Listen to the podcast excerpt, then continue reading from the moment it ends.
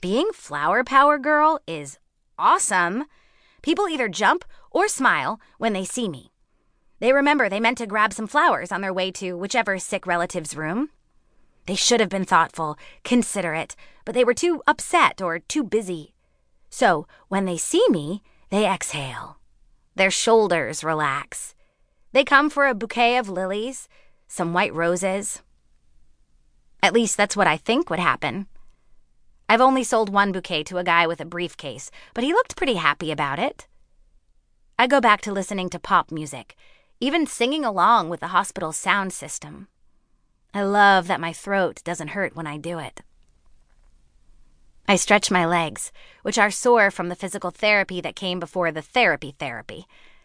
But when I extend them, I feel muscle beginning to come alive again. I have quads and hamstrings and calves.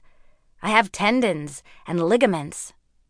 Dr. Patel says because I was an athlete for so long, my body will remember itself faster than other people's. Still, it hurts. Thanks, Joe says.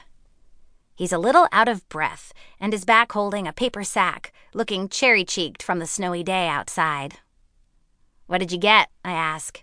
Peanut chicken, he says. I'm hungry, and the guy in the corner makes sick noodles. People hustle by. It's 5:30. When they're out of work, done with school, the hospital is like a bus station. Joe removes the lid from the bowl and takes a bite.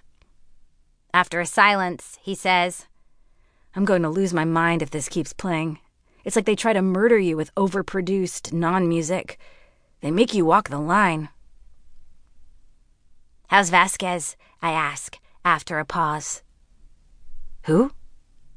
Hello, Eden. He obviously has no idea what you're talking about with your made up people names. Jasmine, I meant, I say.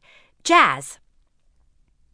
A woman with a large necklace made of abalone comes over and asks for a bouquet of white daisies. I collect the money while Joe eats.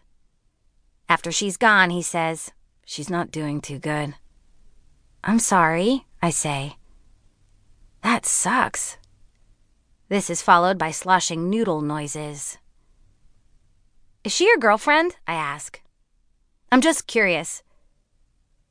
He drops his fork and watches me for so long I'm on the verge of going all post coma Eden on him when a man in a trench coat buys some lilies. For my wife, the guy says. We just had a baby girl, Lila. Excellent, I say. Many congratulations.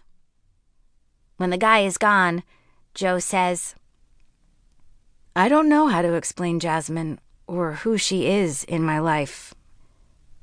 Never had to before. Oh. I'm not sure that was an answer to my question. What about you? You got a guy? He asks.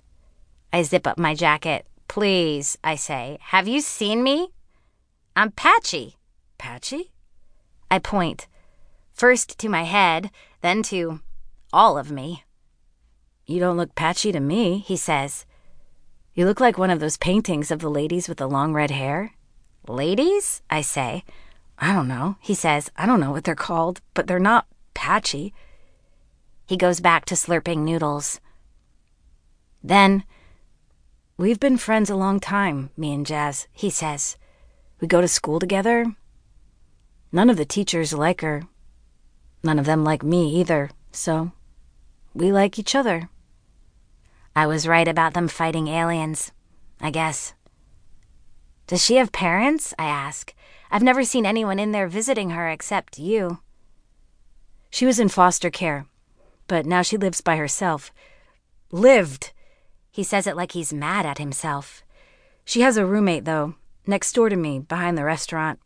My stepmom's friend Gigi rented her a room. And Gigi, I say, she doesn't come to visit? Gigi never leaves our street. He says she's kind of old and has a lot of rules. Like not leaving your street? Yeah. Like that. Well, either way, Jazz is not dead, I say. You don't have to talk about her in the past tense like she doesn't exist anymore.